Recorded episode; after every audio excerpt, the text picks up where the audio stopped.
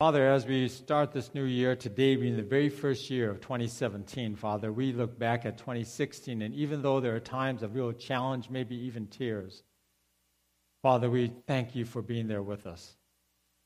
We thank you knowing that all good things come from you. And Father, as we get ready to go forward in this new year, Father, we are focusing our eyes on you. It's a hard thing to do, Lord, but that's what we're here today to talk about, is focusing on you, allowing you to do the work you do best, and that is to make us more like your Son. So bless us, Father, as we get into your word.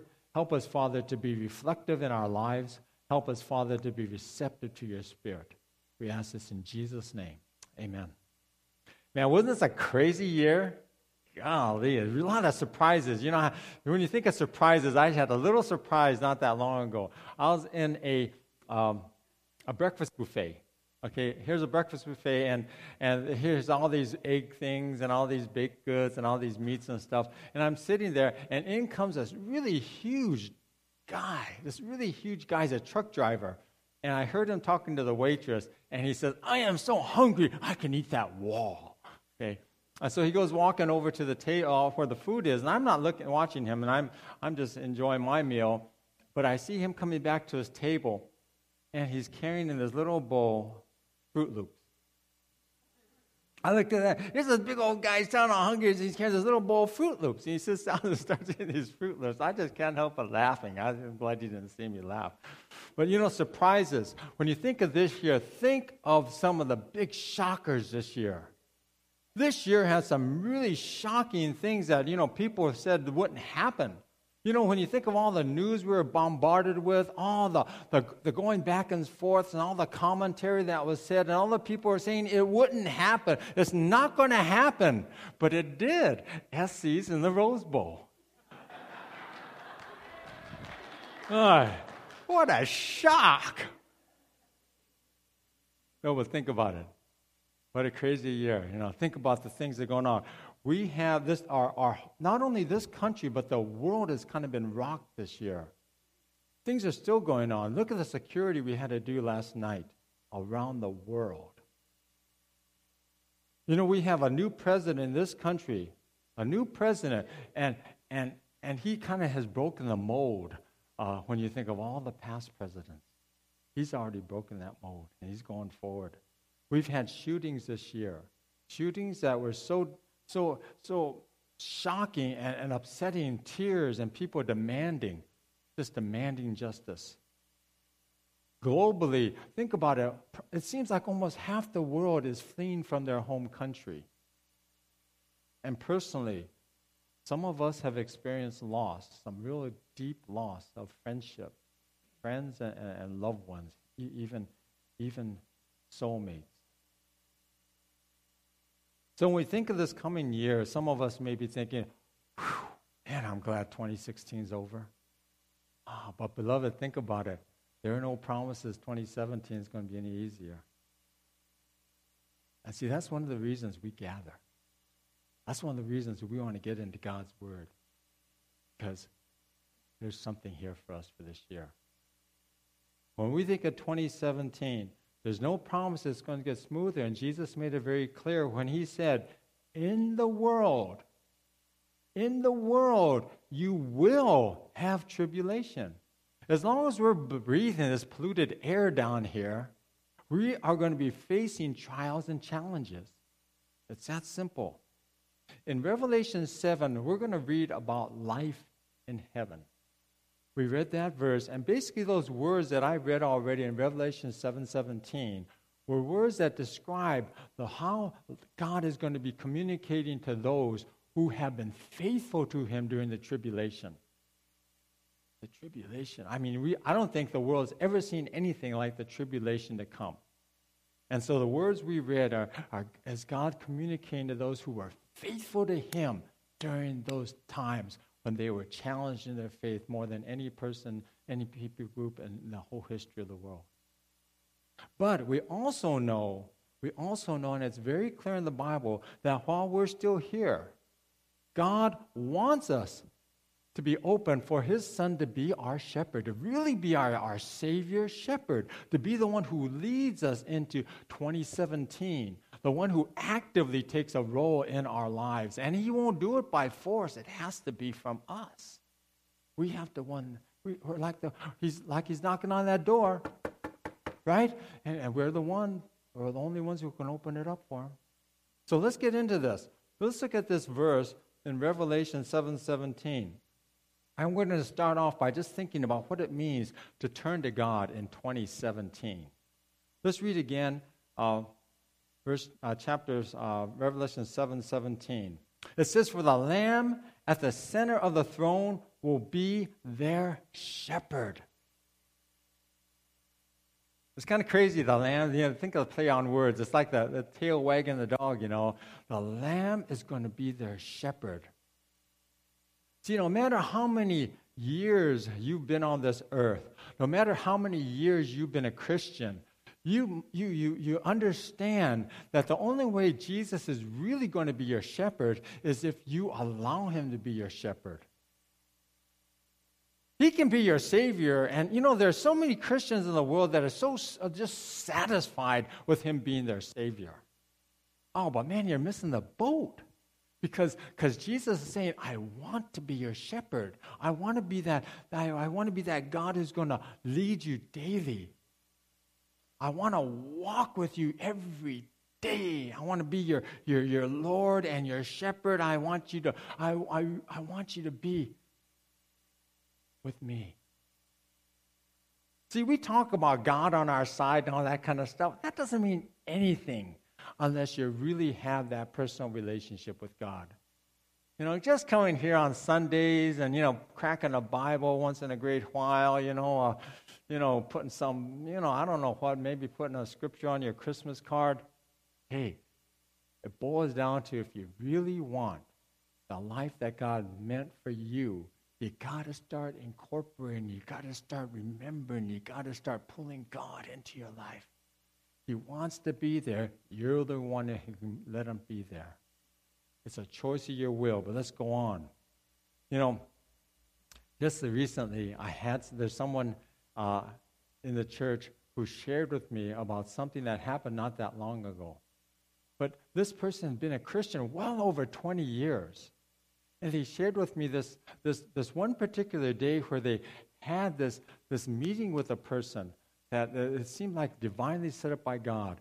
And that meeting, that encounter, that contact changed their life from that moment to today. And it reminds me that, that that's how God works. God wants to constantly work in our lives, so we are changing. We got to understand that, right? Realize that Christianity one oh one is constantly just, just telling us that the Christian life is a life of change, people. It's change, because no one, no one likes change, but man, that's what God's saying. You need to change. I need to change. We got to be in transformation. You know, when you think of life, there's so many things in life that we have to change Involunt, just involuntarily. It just, it happens. How many of you, how many of you who are over the age sixty love being over the age of sixty? I mean, your body's starting to, starting to do all these weird things. You're going from de- independent to, to more and more dependent. And, and you, you know, you got dumb blood, blood, blood vessels busting your eye and, you know, all these crazy things, you know. That's, that is, you didn't want that. That wasn't part of the package, but but we got to go through it, right? See, the wonderful thing about Christianity is that it is voluntary. It's that's God saying, you know what? Gosh, I got this wonderful life for you. Man, it's not going to be easy, but man, you're gonna it's going to be rich. But you got to choose it. It's a voluntary change.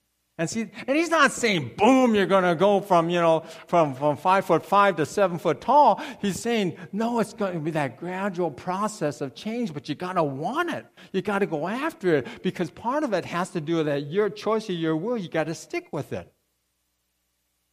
But he's doing the work. See, so, so we're going through change anyway. So, man, come on, you know, do it with the God who loves you. You know, every time I talk about change, I always think about about this this this this um this story I heard about uh, um, Michelangelo and him, him the, uh, and making the sculpture of David. You know, that sculpture, how did it begin? It was just a shapeless slab of stone. And you know that, I mean, think of how much work. It, you know, one of the things that I remember um, Bob Smith said to me, he's, he, he, we were working on some stuff, and Bob Smith said, "You know a man by his tools." Remember that, Bob? You know a man by his tools. So ever since he said that, I appreciate the tools I have when I have to do something, okay? Let me tell you the recent thing I had to do. My my uh, my daughter bought this, I think it was a three-foot-long uh, rawhide bone for our dog. Huge, giant thing for Christmas, all right? Our dog just looked at it and said, "What in the world is that?" You know, didn't touch it, man. Well, what is that thing? You know? And so I had to the other day cut it up into bite-sized pieces, and now I'm starting to eat it. And I pulled out these, these power saws and stuff, and I was just, I was saying, yeah, I'm so glad I got these tools, you know. But anyway, think about it. That's how we start. We all start spiritually like this shapeless slab of stone. We all start like that. And then with chisel and hammer and ham, bam, bam, bam. You know, the, the, the, the, the master starts to transform this shapeless piece of stone into this. And, and see, he had this in mind from the very beginning. And just like God has in mind for how you are to be from the very beginning. And unless you're willing to voluntarily say, "Yes, Lord, do your work on me," you're not going to get there. You're just not going to get there. And he's saying, hey, understand that the Christian life is that life in, in process. That's why I, I hate it when people start talking about, "Oh, you Christians are a bunch of hypocrites." It's so such a silly question. They don't understand that it is a process. We are all set in our ways so much that we need this process, this transformation to take place on the inside that starts to show on the outside. And that's where God comes in, because he starts working immediately on the inside. And the outside starts, starts to change. Everything from, from being that having that critical spirit to being just plain old apathetic with stuff around you and the people, that wrong things are going on around you, to being that person who who who just is so focused on things you shouldn't be focused on and everything else is kind of falling apart around you. See, God is saying, I can help you in all these things. I can take that chisel and stone and just start working on you. See, that's what Paul says in Philippians one six. He says, being confident in this, that he who began a good work in you will continue to carry it on to completion until the day of Christ Jesus. You know what that means? That means that this is going to go on until you stop breathing. If you're willing, if you're willing to, God's saying, hey, I'm going to carry you all the way through. And man, we're going to see how far we can get you to be like Christ. Because the day is going to come when you're going to see him face to face.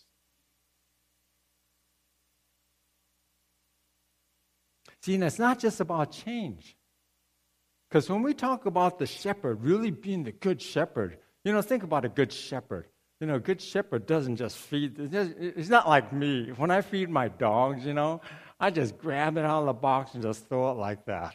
You know, the good shepherd just makes sure the sheep get fed, get the get go to the right pasture, get clean water, you know, the bugs aren't biting them, all these great things that the good shepherd cares for. So when we talk about the good shepherd, it's not only dealing with him being your shepherd and leading you, it's also dealing with moving you forward in hope. Hope is such an important thing. Let me let me read. Let me read. Uh, I I probably don't have the early part. I'm going to read here. Going back to Revelation seventeen, he will lead them to springs of living water, and God will wipe away every tear from their eye. See, to live the abundant life that God has for us demands deep-rooted hope. Why is that? That sounds kind of cliche-ish. Or what do you mean by we need hope if we're going to live for God? Because hope is what gives us that resilience. Hope is what helps us to, to keep moving forward, even though you may have said, I need to get rid of this or move forward in this, or I got to get victory in this. And, and it's so easy to toss in the towel and go back to how you used to be. Hope gives us that perseverance and that comeback capability. You had a major loss in your life. If you don't have hope, you're not bouncing back. It's just that simple. I remember I visited one of our ladies who's with the Lord right now. And this was years ago. I visited her right here in the Queen of the Valley. And I remember when I saw her, she was so dejected. She just kept saying to me, I just want to die. I just want to die. I said, this isn't God's time for you to die. This is the time for you to grab onto the Lord and to get better. She said, no, I just want to die, and I just want to go to heaven. I just kept on saying, no, this isn't the right time. God will let you know when it's time, but it isn't now. And you got to understand that God wants you to be filled with hope. And that's how we prayed, and that's how we talked. You know, two months later, she's sitting here in the congregation. You know, hope keeps us going. And hope is so important. And, you know, hope is that oomph, that grit that, that allows us to take that next step. You know, one of the reasons why heaven is such an attractive place, and people don't even think about it, but one thing that makes heaven heaven in the minds of so many people is that in heaven there is no loss. There's no more loss. You don't have to worry about losing income. You don't have to worry about losing that ability to walk those mountain trails. You don't have to lose, you worry about losing that best friend or that loved one or that or that pet that's won your heart. You don't have to worry about any of that, that losing stuff, because in heaven there's no more loss. Loss is painful, and God knows it. And that's why we have these words in his in his Bible. So in the end, God is going to be there, and he will be there what? To do what? To wipe away every tear from our eyes. He understands it. Now let's get back to earth. We're about to enter a new year here. And humanly speaking, humanly speaking, it's, it's a new chapter. And psychologically speaking, it is an opportunity for us to kind of reevaluate. Psychologically, the new year, I mean, it's, it's, it's that natural time where we just kind of click into that mode of what's coming and what has passed. But understanding that God wants you to look at it for what's coming, a big part of that has to do with what you are willing to do. There's so much out of our control. But God is saying, if you are willing to put yourself in my hands, boy, hang on. This year could be your breakout year. This could be the year when you regroup, you tweak that behavior, you give more of yourself to God than you've never ever given before. This could be that year. You know, some may ask, well, why in the world should I do that? You know, I feel so comfortable and everything is going so fine now. Why should I even think about that kind of stuff? The bottom line is what we're all, we all talk about all the time. It has to do with love. Love has a twofold thing here for us Christians. For one, you gotta you gotta understand that incredible love God has for you. We talk about this all the time, and sometimes it gets so cliche-ish when we talk about the love of God. But don't, don't lose its meaning. God loves you so much that he wants you to be with him forever and ever and ever. That's one side, right? The other side, though, is that God loves you so much, he doesn't want you being you. You may think you're hot stuff, but really you're not. God is saying, hey, come on, I can make you better. You know, I'm not, I may not be able to, or he can, but I'm not going to smooth out your road and take out all the bumps. But I'll tell you, you're going to be able to keep moving forward. You're going to keep moving forward because I'm going to be with you. That, see, This Christianity stuff is so much has to do with just you and God. I can stand up and, and preach till my other eye turns red, but it won't mean a thing until you individually, you know, really seriously think about it. You know, this may be your year to be like a fellow I know named Scott. Scott used to abuse his wife all the time. He verbally abused her. He even physically abused her. And then one day, it just hit him between the eyes. I got to stop. And he gave his life to the Lord, and he went to his wife, and he just he, he just said the right words that just spoke to her heart, and their marriage changed from that point forward. And they're doing great. This may be your year to be like, what is that guy's name I met? I think his name was Charlie. Here's a guy who's retired. He used to have a C P A form, uh, little C P A office. He he had his own private business, just him alone, just just him by himself, and he retired. And you know, he's, oh, what do I do? What do I do? And and he started praying about it, and God put him in a situation, meeting the right people, and he spent the rest of his years traveling all over the world for this mission organization, standardizing their accounting books everywhere. He loves it. He's been to almost every country, every little nook and cranny place in the world, and he's serving God, and it's something that he loves to do. You know, this may be your year to actually start to pray. You know, we talk about prayer. We talk about the importance of prayer. I mean, if you've been a Christian a while, you know how important prayer is. But you know to really pray. And not just for a week and not just for a week and a half, but to keep going and to start establishing a lifestyle. I'm not saying it's bondage, and if you miss, you feel all guilty, so I'm not going to start. No, you just kind of keep at it, and, you ha- and it's that heart conviction. It's that heart conviction and that heart commitment that I'm going to do this. I am going to do this for God because I know not only does God want it, but it's good for me. I'm going to pray. This may be your year to start to obey God. Think about it. There are things that you do, things you don't do, that you know are in disobedience to God. And this may be your year to stop it. And to start it, to obey God. I don't know you have, between Sunday to Sunday, I don't know what you guys are doing. Right? I don't know what you're thinking right now. But this may be the year. You know, I want to challenge you that you start to embrace your spiritual life.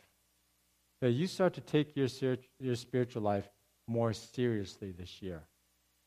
That not you're just not a Christian by name, but you're a Christian by life example. You know, we have these core values on our walls. And we we have decided that these are our core values. In other words, the values that we see that are the most important things that we as Christians need to do for us to not only be in line with God, but also to grow in God. Look at it, dependent on God's Word. How many of you have re- opened and cracked in the Bible? You know, since we got this stuff on the screen, maybe you don't open your Bible at all. Some of you probably don't even know where your Bible is. I'll tell you where it is. It's under the seat in your car. Dependent on God's Word, valuing fellowship, you know, having, de- desiring to come together and, and to have that that. that enjoyment of one another because you're, you're children of God. And God uses you to sharpen one another.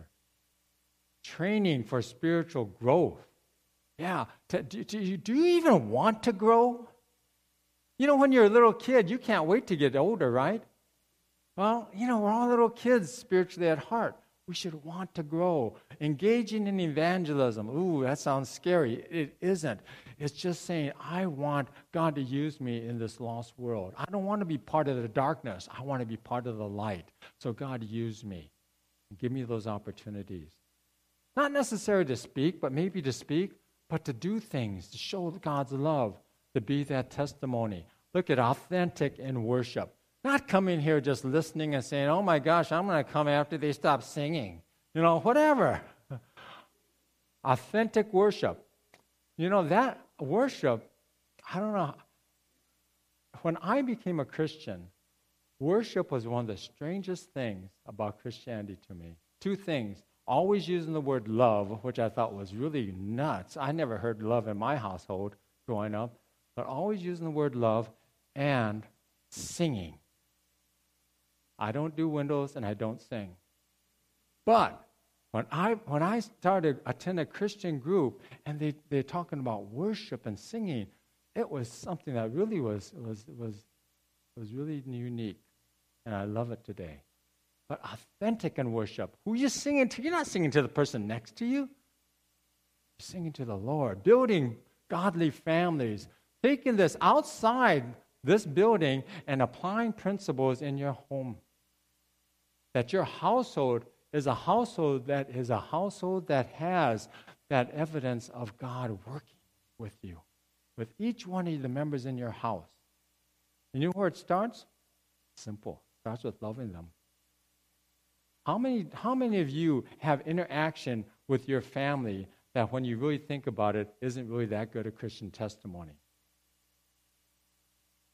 It starts at home. Building godly families. Compassionate and action. You know, to really be able to be willing to stretch out and go maybe that, that extra mile for that person.